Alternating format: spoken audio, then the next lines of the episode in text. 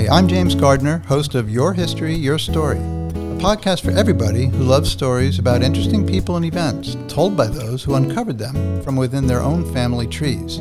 This, we hope, will inspire you to discover and celebrate your history and your story. The name Benedict Arnold is almost always associated with being a traitor.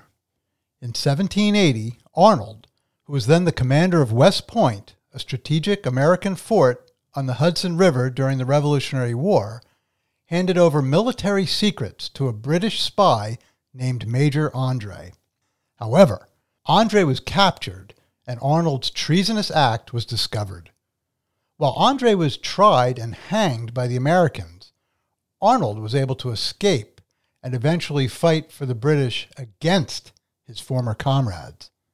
Although widely known as a traitor, Many people don't know that prior to defecting to the British, Arnold, who had risen to the rank of Major General, had fought bravely and with great distinction for the American Continental Army and had been one of General George Washington's most valued officers.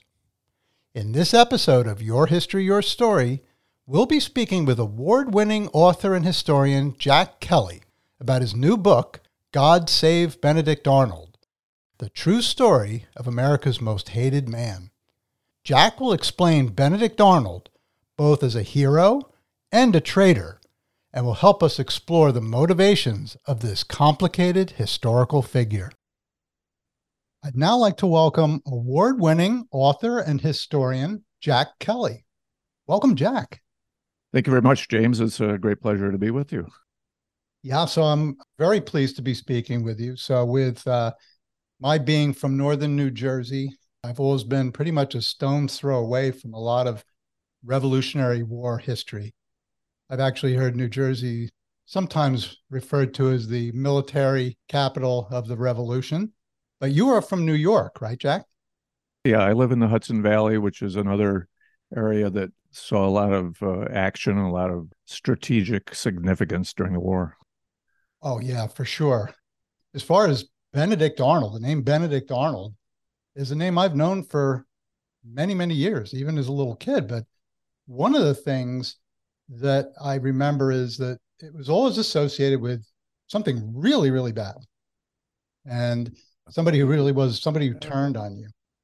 Everybody knows one thing about Benedict Arnold, which is uh, that he was a traitor. And um, part of my purpose in writing the book was to get across the idea that uh, there's a lot more to Benedict Arnold than that one thing, though that one thing, I, I in no way try to exonerate him or to um, diminish the severity of his treason, but there was so much more to him, and that it, also that it's important to get the a, a clear view of the Revolutionary War to understand how he fits into it.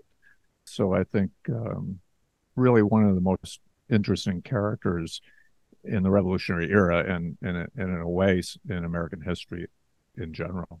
It's Benedict Arnold. Oh, definitely.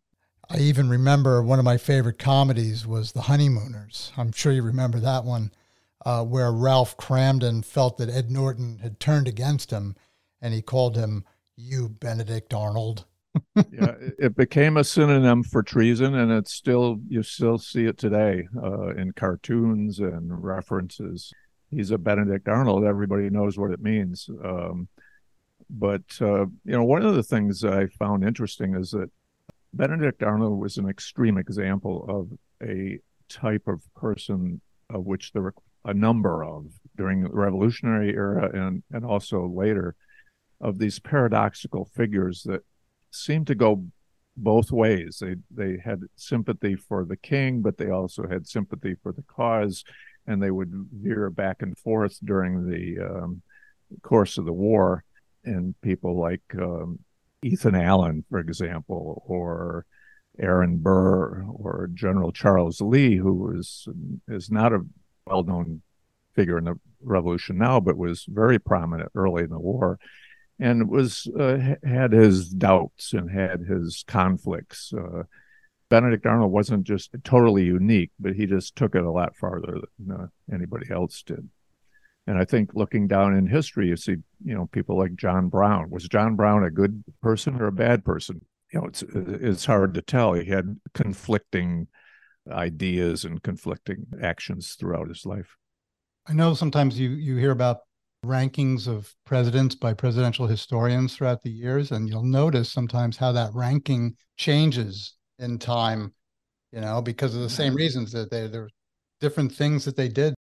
That's a good point. And Andrew Jackson, of course, being uh, one of those was uh, was at one time considered a huge hero, and then issues of slavery and uh, his uh, relations with the Indians. Uh, now he's uh, in the outs, and and even Thomas Jefferson. I mean, Thomas Jefferson is a great man, but he was a slave owner, and so one of the things I really love about history is the fact that it's constantly evolving and it's a it's a dynamic thing. It's not just a list of facts from the past.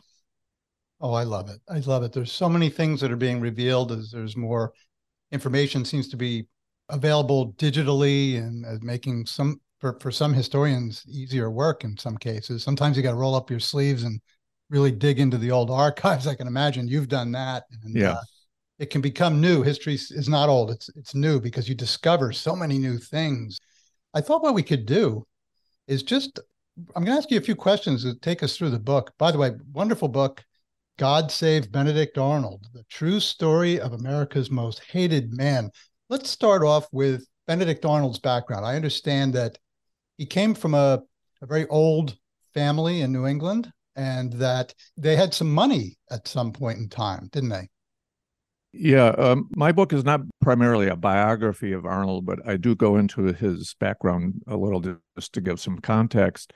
And his uh, going back four generations his uh, grandfather and everybody in the family was named benedict in the arnold family. It was passed down to him and he passed on to his son his great great great grandfather had been the the governor of rhode island and was a very wealthy man and the family fortune got sort of diluted as it came down the the line his father was not wealthy to begin with, but he, he married well. He did well in business and he became very successful. And he was a, largely just a merchant trader who had his own ships and would go down to trade in, mostly in the West Indies. And Benedict Arnold was, and I, I emphasize this fact to people, was was a seaman. He went with his father on on sea voyages. Father was captain of the ship, and um, had you know pretty exciting childhood for a while. Uh, his father then became an alcoholic, and the business went down. He couldn't keep up the business. He became like the town drunk, a big disgrace for the family. His son Benedict Arnold was sent out to to find his father in a tavern, to find him lying along the street and bring him home. A very searing duty for a 12, 13 year old kid. And um, that failure of the family business and the fact that he had to drop out of school, had to become an apprentice, was a major factor in sort of shaping Benedict Arnold's view of the world and his sensitivity to uh, any slight to his honor. So that factor, I think, stayed with him. And the other big factor from his childhood that was important was that his mother was a Puritan uh, Calvinist and um, had the real hardcore Calvinist view of death. And we should always be aware of death and always be ready to to lose your life and she knew what she was talking about because she lost like three children to uh, epidemics. It was very common in those days. And she kept emphasizing to Benedict Arnold, be aware that you're going to die and be ready to die. And I think that had a had an impact on him, even though he was not himself that particularly religious, not re- religious at all, as far as we know, but um, kept that idea in his head. Before he got involved in the War for Independence, he did become successful as a businessman himself, didn't he? Yes. He's often referred to as an apothecary because he did sign on with some relatives of his mother who had an apothecary uh, shop in eastern Connecticut. But an apothecary in those days, first of all, was more of a general store, sort of a high end general store. They sold medicine, but they also sold books and they sold jewelry and uh, just a lot of high end items. But the firm that he worked with, that was apprenticed to, was also a trading company, and they had an international trading business to the West Indies, to England, to Canada. And when he finally got through with his apprenticeship, he set up his own business, and they helped him. They they helped bankroll his business, and he started a, an apothecary shop in uh, New Haven, but was also immediately getting into trading. Bought his own sailing ships and cargo ships, so a very widely traveled and quite successful. He had the biggest house in uh, New Haven in his 30s and married and had three sons and was at the beginning of the revolution was a was a successful businessman who basically abandoned his life at that point to join the the fight against the British. While he had some experience on ships, he didn't have anything really substantial as far as military training or experience when the war for independence broke out, did he? Yeah, I always point though to the the fact that he was a ship's captain. Um, in those days, uh, many of the, skills that it took to be a ship's captain really could be transferred over to being a military officer. You had to have a sense of command. You had to dominate people because you were out in the high seas where your own crew could mutiny. Benedict Arnold developed these skills, I think, of uh, command and and uh, having a, a, sense of dominating his subordinates that he quickly transferred over to his military thing because he had virtually no military training and immediately jumped into the war and immediately within weeks was a, a colonel in the continental army so.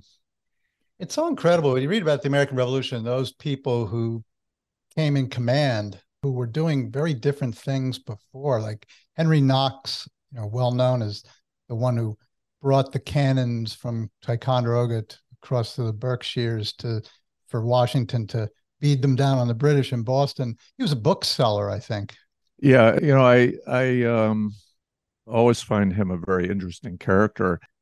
And it does seem to us very incongruous that a bookseller would jump in and become a military officer. But the one thing we have to remember is as far as information goes, he had access to information from the books he had that most people couldn't afford of military theory and strategy. And he read voraciously about military theory. So he had a, a, at least that basic uh, structure to apply this, you know, his uh, uh, military experience to from having read all the, the books about warfare and the advice of generals from Europe.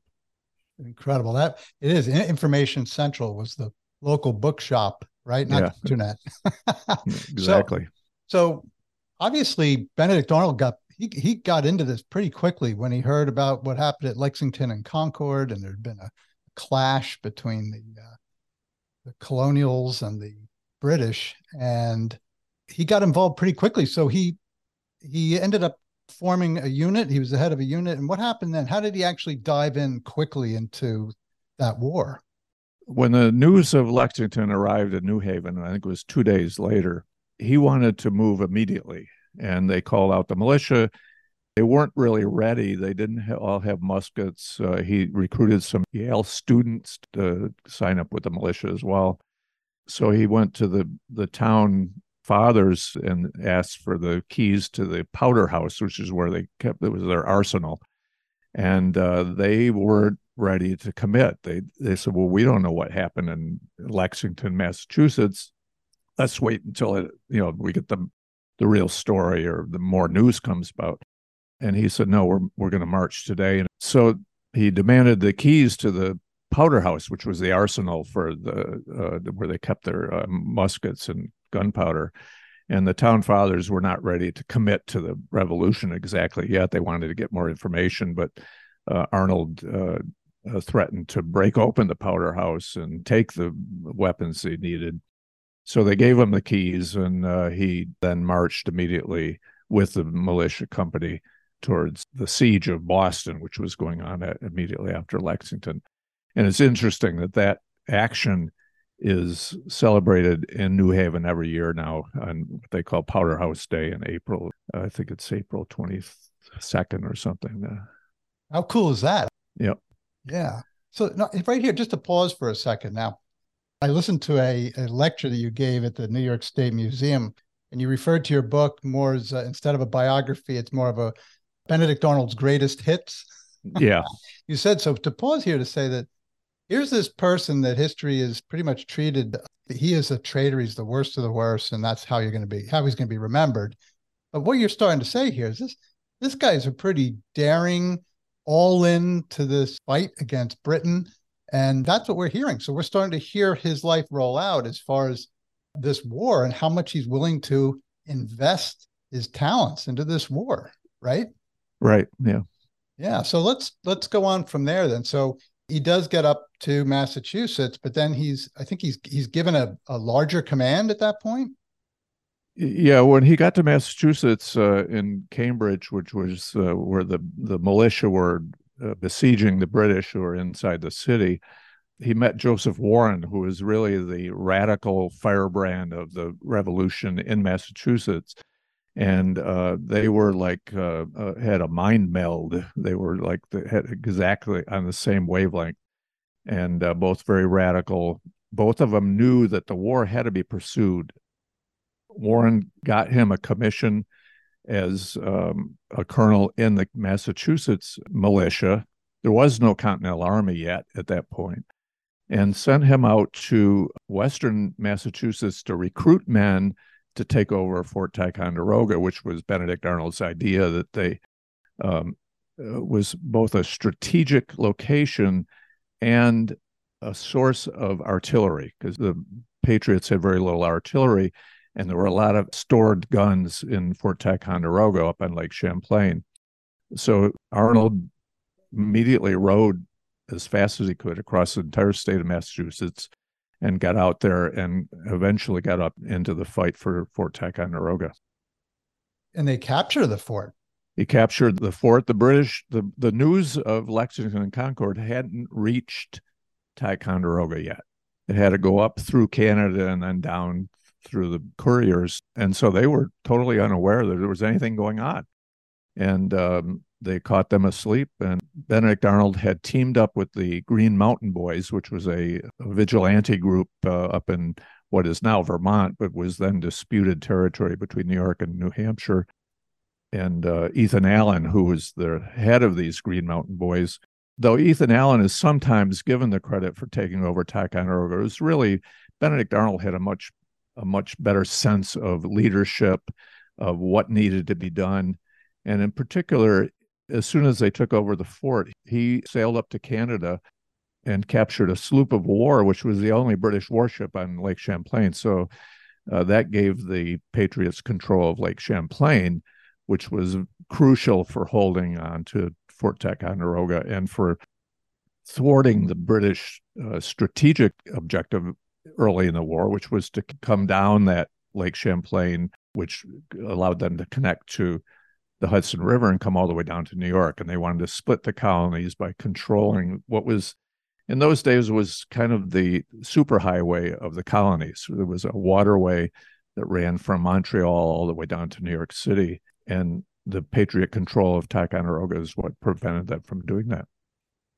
Two very big contributions there that had big ramifications. Obviously, the cannons from Ticonderoga were used. Ultimately, also the British not having like free sailing in the waterways there, uh, you know, kept them from really cutting off the northern colonies or, or the New England colonies, I should say. So we got these big initiatives he's taking. Is he rising in rank too at this time? Well, there was there was really a tremendous amount of confusion at that time because who was in control of this revolution that was just getting underway? And that was a big dispute. Who was going to pay for it? And so he had his credentials from Massachusetts as well as from Connecticut. Connecticut then sent a force of men up to, to help man Ticonderoga with an officer who was uh, supposed to take over, but they then had the clash between was Massachusetts in charge or was Connecticut in charge of a fort that was actually in New York in New York, it was very slow to get you know up to speed during the revolution. Congress wanted to give the fort back originally. They thought it would it would prevent a, a reconciliation with Britain, which is what they wanted early in the war. So there was a lot of confusion as to who who was in control, uh, which led to hard feelings and disputes, and eventually to Arnold resigning his uh, commission there and going home. Mm. Uh, so it was largely the, just the, the the lack of clear command before they got the Continental Army in place. Yeah. Now, Benedict Arnold, uh, his resignation didn't last long, did it?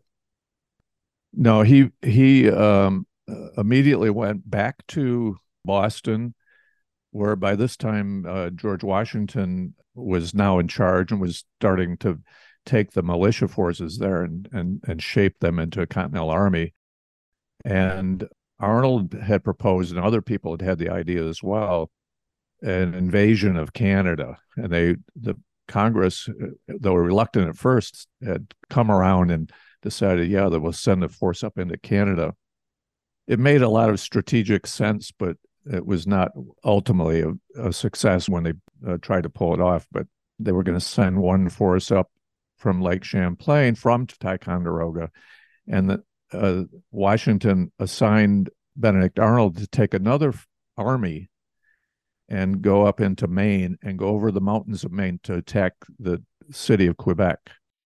That was a um, a very daring move. Nobody had really knew of any roads up there. There were trails through the woods that had been originated by Indians, and very few maps.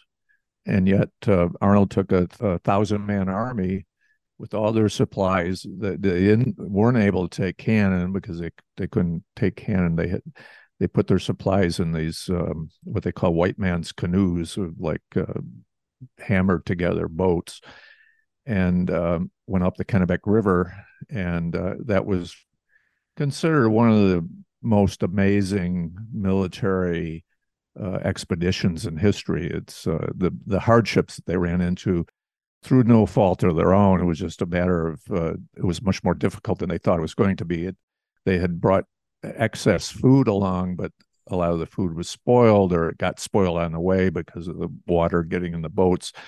They didn't really row the boats up the river. They essentially pushed them wading through the ice water. Uh, tough going, ran out of food. And Arnold really proved his leadership in that that expedition because it was it was uh, the lives of those men were on his the decisions that he made and he did eventually and get them over the mountains and down almost captured Quebec but was a fortified city it was uh, he didn't have the cannon to knock the walls down so the, uh, he had to wait for the the other end of the expedition was just coming up the St. Lawrence River and uh, it didn't um, turn out well and I think the one was one of the objectives really to you know bring the war into Canada and have uh, gain the support of the French Canadians there against the British. Was that the yeah yeah they they they figured that the the French would be eager to join them. Uh, you know, having the resentment of the British, they had only been under the control of the British for a dozen years at that point. Uh, the, the, British had taken over Canada, um, but the French were reluctant to take sides. That was a big factor. They thought they could get quite a few fighters from the French population along the St. Lawrence, and they just didn't want to commit themselves to one way or the other. So um, they knew that there would probably be reinforcements that would be sent over in the spring, and that's what the way it turned out. In addition to a smallpox epidemic that broke out among the um, among the troops there, but they did make the attempt on uh, uh, during a snowstorm at the end of December to storm Quebec. Benedict Arnold was under the subordinate then to General Montgomery, who was in command, and Montgomery's plan to storm the city walls uh, just didn't work, and uh, Montgomery was killed. And Benedict Arnold took over, but by that time they they lost a large part of their force and uh, had just a skeleton force up there. And in the spring, of course, the British reinforcements arrived and they had to get out as quick as they could. So when you think about the what Arnold was tasked to do, you know, his military achievements are in, in many cases lost to history um, until we read books like yours. What an effort to get, however it was, a thousand men through all that terrain and and to attack and not knowing what's going to happen when they attack. Are they going to get annihilated or what have you? Just a hardship. And then, of course, dealing with disease and lack of provisions and not having cannons. So this guy's got a lot of gumption, hasn't he? Yeah, and I think uh, again we see that admonition from his mother, you know, be prepared to die. It was really, um, I think it was true of a lot of the fighters in the revolution that uh, you had no doubt that you were risking your life, and um, Arnold was uh, smart about the way he did it, but he he was a very daring person.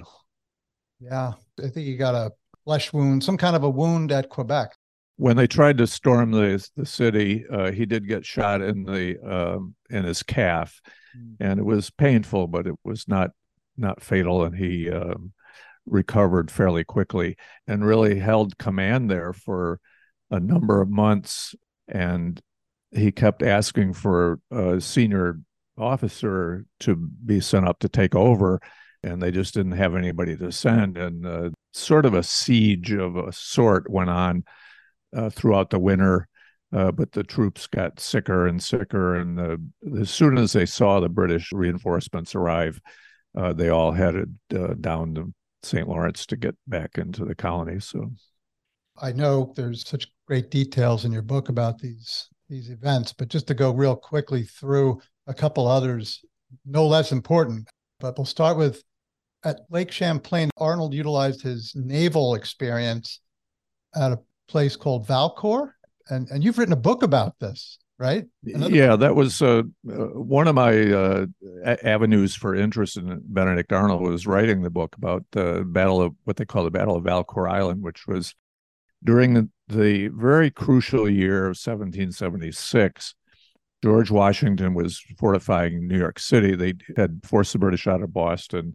The British were sending a massive army over partly to New York, partly to Canada.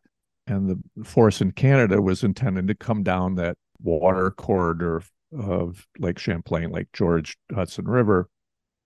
Benedict Arnold was not in command, but he was he was sort of second in command to General Gates, who was at Fort Ticonderoga. Gates had no nautical experience, and so uh, all of the the naval aspect of the defense of Ticonderoga was fell onto Benedict Arnold they built gunboats. They built uh, some small sailing vessels with cannon on them.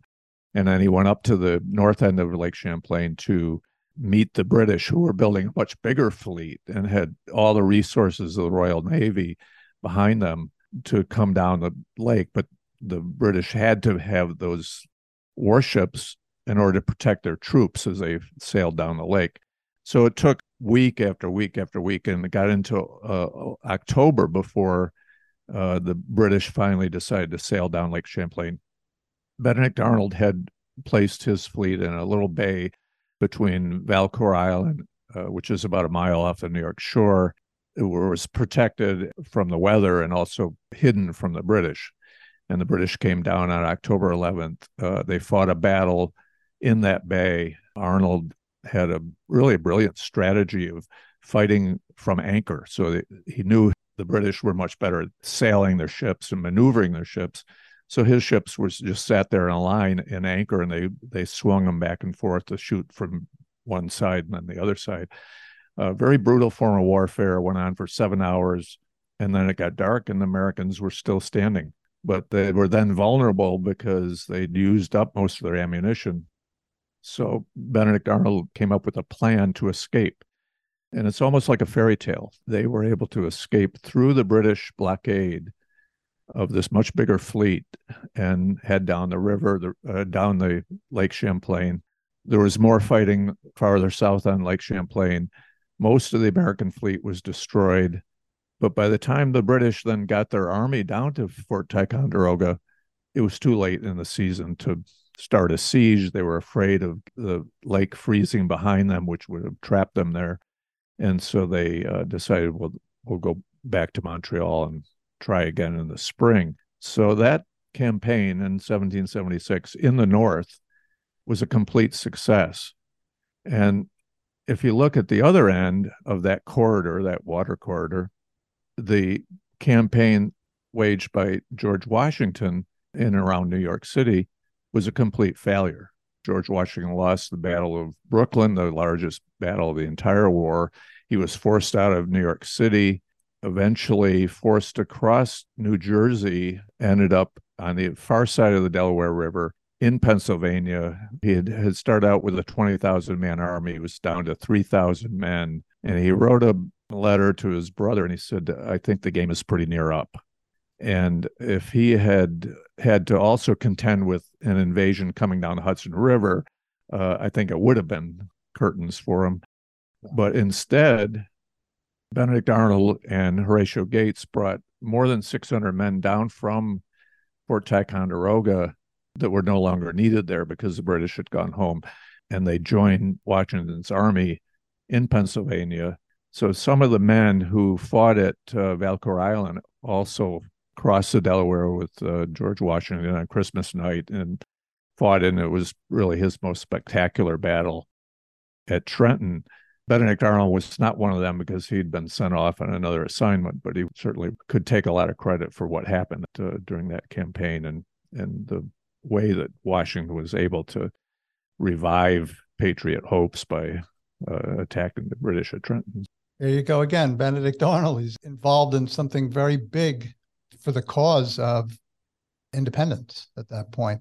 So I know there were other engagements that he had during his military career with Washington, but let's uh, let's talk about this really, really super significant Battle of Saratoga in September of 1777 and Benedict Arnold's involvement in that battle. Yeah, ironically, Benedict Arnold had gone to Philadelphia in the summer of 1777 to resign, and he handed in his resignation. He thought he should have got more promotion than he'd gotten. Junior officers had been promoted over his head, and he was just generally disgruntled with Congress. And Congress at that time controlled all of the military, the promotions of the, of the major officers. Benedict Arnold handed in his resignation from the Continental Army. The same day that he handed it in, the news arrived that Fort Ticonderoga had been taken by the British. The British had finally gotten that uh, invasion that they wanted down that corridor. General John Burgoyne had 7,000 man army, a very heavy uh, train of artillery. And Arnold forgot all about his resignation, jumped on a horse, rode up, joined uh, General Gates, who was in command then. They decided to meet General Burgoyne on the high ground a few miles south of the village of Saratoga, which was along the Hudson River north of Albany. They fought two battles there, which collectively are called the Battle of Saratoga. In both battles, General Burgoyne tried to sweep around the left end of the American lines. In both battles, Benedict Arnold was in command of the left division. In the first battle, he really fought Burgoyne to a standstill. And in the second battle, he decisively defeated Burgoyne and led a charge into the British uh, field fortifications that broke through and put Burgoyne in, in a position where he had to do what he said he would never do, which was to retreat. Benedict Arnold was severely wounded in that battle in the same leg he'd earlier been shot in uh, the fight around Quebec, but this time it shattered the bone in his leg. But uh, General Burgoyne, 10 days later, surrendered his entire army to General Gates in what is often referred to as the turning point of the Revolutionary War that brought the French into the war and really did change the complexion of the war. That is incredible. I mean, that was a severe injury that really caused him a permanent disability, didn't it? Yes, they think it's not even clear exactly what the wound was. They didn't go into describing them at that time, but they think that it hit his shin bone and shattered his shin bone, that that would normally be a cause for amputation. But Arnold refused amputation and was able to recover, but it was a, with a very bad limp for the rest of his life and lived through a lot of pain. You know, you can imagine those days before pain relief was uh, in a very primitive state. So here we go. We've gotten a lot of these successes and other things, of course, that he was involved in, but I'm going to fast forward to 1780. Before we go any further, just to set the stage, we're going to talk about some of the reasons why we think Benedict Arnold became a traitor. But let's start with the day that this all broke loose, what was the plan that Arnold had with Major Andre and the British to sell out in effect? Well, once he decided to switch sides, he wanted uh, the biggest bang for his buck, let's say. And he got command of the lower Hudson Valley, which included West Point, which in those days was not a military academy, it was a fort that really controlled the access to the Hudson River. And he agreed to, with the British, that he would give over the fort, he would allow them to capture the fort.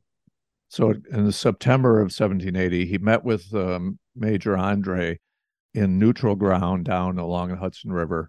He gave him a map of the fort, told him the best way to attack the troop deployments, gave him a pass that he could uh, uh, move around through American lines. And then Benedict Arnold went home, and Major Andre was intending to go back to New York, where the British headquarters was. And he was very excited and he was very nervous. He was excited because he had really pulled off the biggest intelligence coup of the war that was going to totally make his career. And he was nervous because between the American lines and the British lines, there was a no man's land that was basically Westchester County. And he knew that the, there were both loyalists and patriots patrolling, uh, the militia patrolling in the area, and he was in civilian clothing. So he got down to almost to Tarrytown, which is fairly a good way down towards the British lines. He was stopped by three militiamen. They pointed their muskets at him. He made the mistake of saying, I hope you're of our party. And so one of these militiamen who was not so dumb said, Oh, yeah, what party is that? And then Major Andre had to guess. He said, The lower party, meaning the British. And uh, the militiaman said, We're Americans, get down. They got him off his horse. They searched him. They found the documents that Arnold had given him. They took him to their commanding officer, Colonel Jameson. And I think Colonel Jameson was a little slow on the uptake because Colonel Jameson sent a letter to his commanding officer, who was Benedict Arnold, describing the suspicious activity that uh, had taken place down near Tarrytown. And then Jameson had second thoughts about it and he decided to get in touch with um, George Washington as well. And the real twist in this whole plot was that George Washington was not in the American camp, but had been over in Hartford, Connecticut, meeting with French officers, was on his way back, and was going to have breakfast the next morning at Benedict Arnold's house with Arnold and his wife and then it was going to go over and inspect the uh, fortifications at West Point. So you have the case where Washington is approaching from the north, two couriers are approaching from the south, unbeknownst to each other, because the second courier then had found out that that's where Washington would be. Washington's aides arrive at Arnold's house. The general's just up the road. He'll be here in a few minutes. Arnold, at that point, gets the first letter from the courier he tells his wife, I've got to get out of here. And he said, Tell Washington, uh, I'm going over to West Point. I'll, you know, I'll be back. Just wait here for me. Washington arrives. Arnold's not there. He's over at West Point. Well, let's go over and do the inspection now. So Washington and his whole entourage goes over to West Point. They begin to look around, and the, the fortifications were in poor shape. They had not been rebuilt as they were supposed to there weren't enough men there. He said, Where's Benedict Arnold? They said, Well, we haven't seen him in two days. Washington later described his own thinking. He said, My mind misgave me. He said, I didn't suspect the real cause, though. And it's that type of feeling of like, there's something very wrong here, but I don't know what it is. He went back to Arnold's house, was going to take a nap. The other courier arrived. Washington immediately knew what the story was. He called in his most trusted uh, subordinate, uh, Henry Knox. He said, Arnold has betrayed us. Who can we trust now? And that was really wasn't a, a rhetorical question because Washington at that point didn't know how far this plot went and who was involved. So he sent Alexander Hamilton riding down to try to catch up with Arnold alerted the army to send troops up to protect West Point. And then there was uh, another form of drama evolved as uh, Benedict Arnold's wife started pulling her clothes off and uh, having a hysterical fit. And these officers didn't suspect that a woman could be so devious that she was actually in on the plot all along and was trying to help her husband escape. Uh, but uh, that was the case. And he did escape and uh, went over to the British in New York. So she was doing more of a smokescreen, I guess, to try to buy time for her husband. Doing Absolutely. Oh, that is crazy. So Benedict Arnold does escape, doesn't he? Yes, and I think his uh, plot to give over West Point is usually the focus of what people know about his treason. But he went on to uh, become a brigadier general in the British Army, went down to Virginia, fought quite well actually down there in spite of his leg, and uh, then was given the assignment to raid the city of New London. He took a force up there burnt part of the city. Uh, there was a, a, fort that they took over, and there was a, a, massacre after the takeover, which Arnold was not involved in, but he, he was the commander. This was only a few miles from his hometown. Uh, so there was almost like a psychological factor there. And then uh, after Yorktown, he went over to England and um, never came back. Yeah, and he he did all right financially after he defected, right? And uh, he was a good businessman even over in England. So, so it wasn't like he, he went broke and ended up in a gutter somewhere. Right. He, I, I don't think he was a happy person after.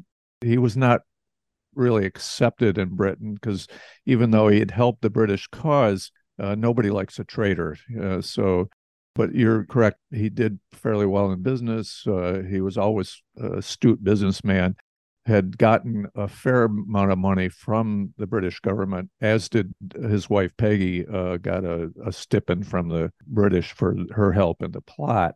And his sons all went into the British Army and did quite well as well. But um, he always wanted to get back in the action, and um, the British weren't about to put him in any position of command once he'd uh, once he'd come over there.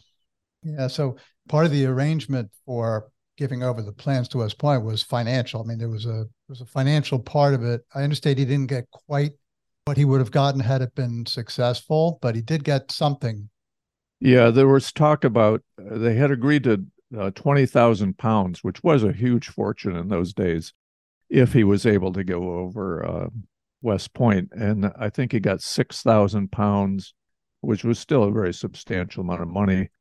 But um, people say, well, he only did it for the money, but he probably, and I think he probably understood that if he'd stuck it out, uh, continued his business in America, he would probably have done better financially. And he knew that once he went over to the British, he was giving up his commission, his salary, his his business, all his contacts.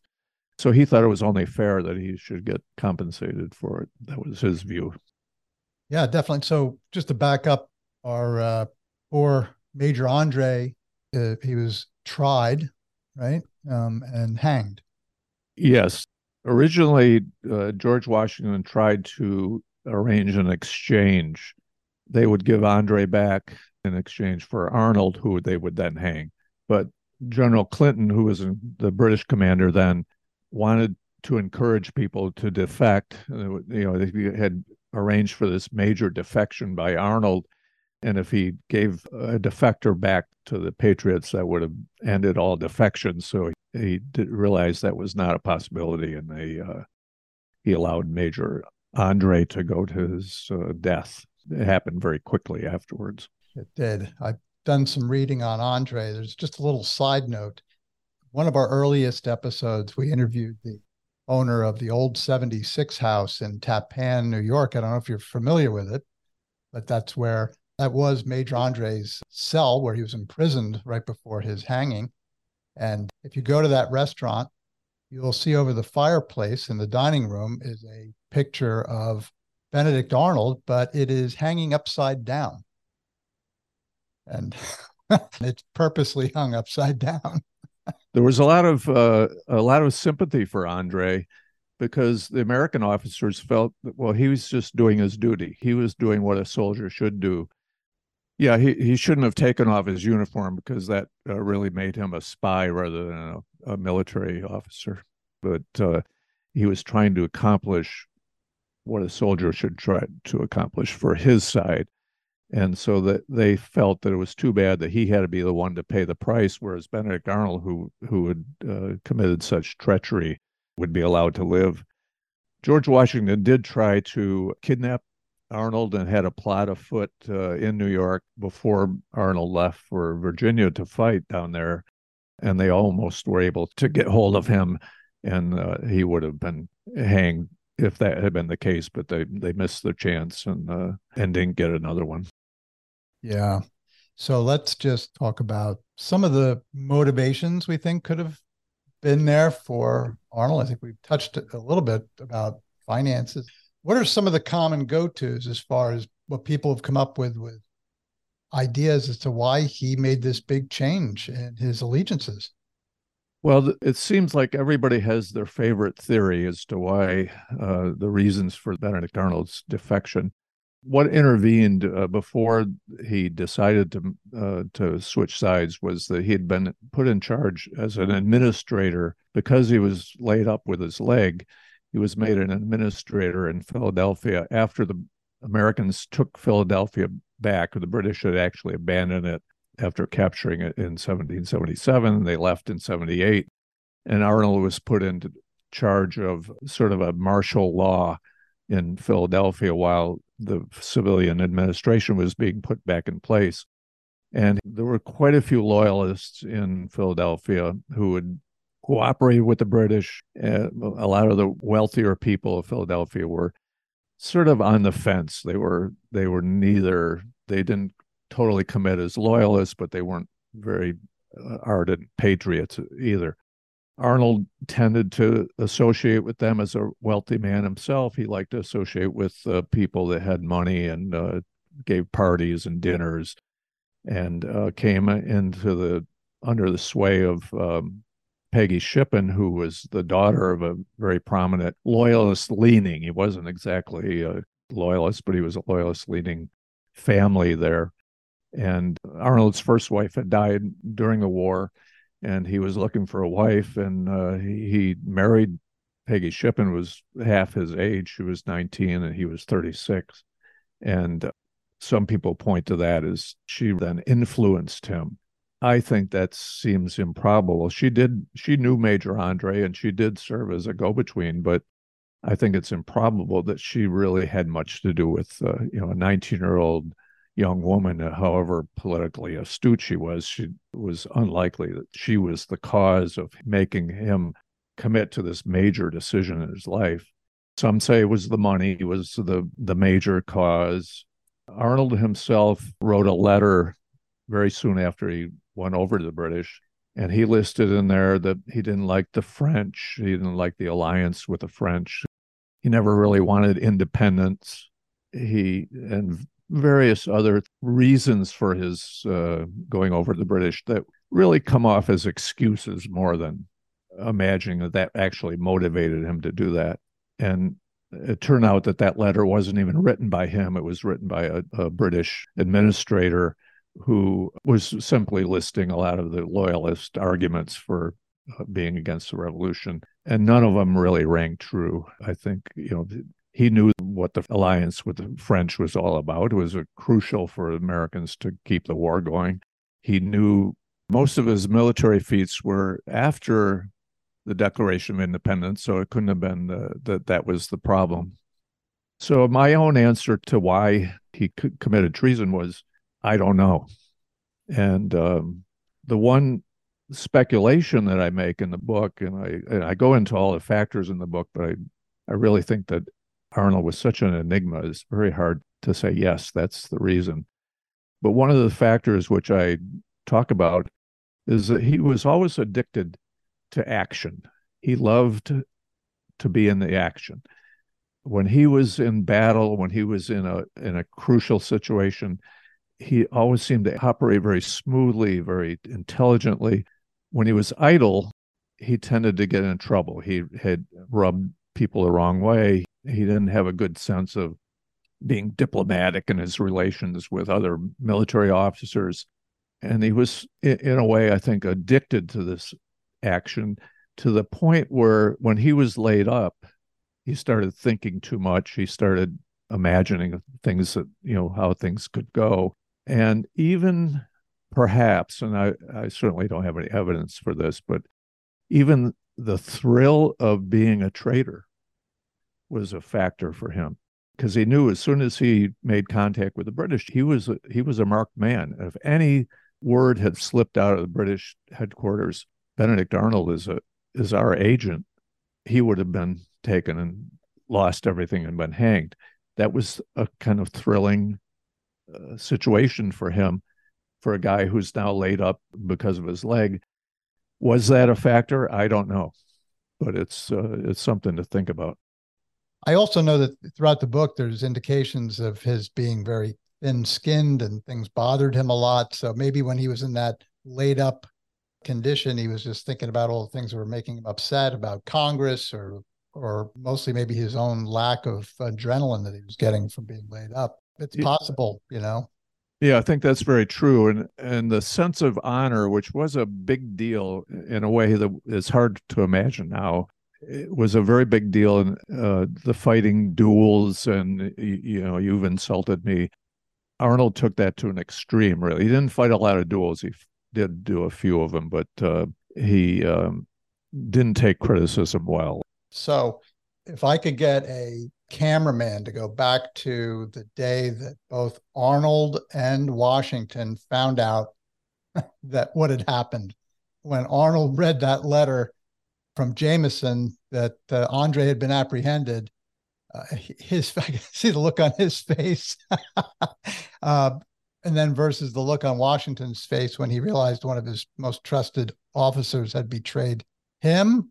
Because uh, Washington was a pretty big supporter of Arnold's, wasn't yeah, he? Yeah, absolutely. He he yeah. he had loved Arnold both you know, I think personally he uh, was very fond of him and knew how valuable he had been to the cause and how valuable he was.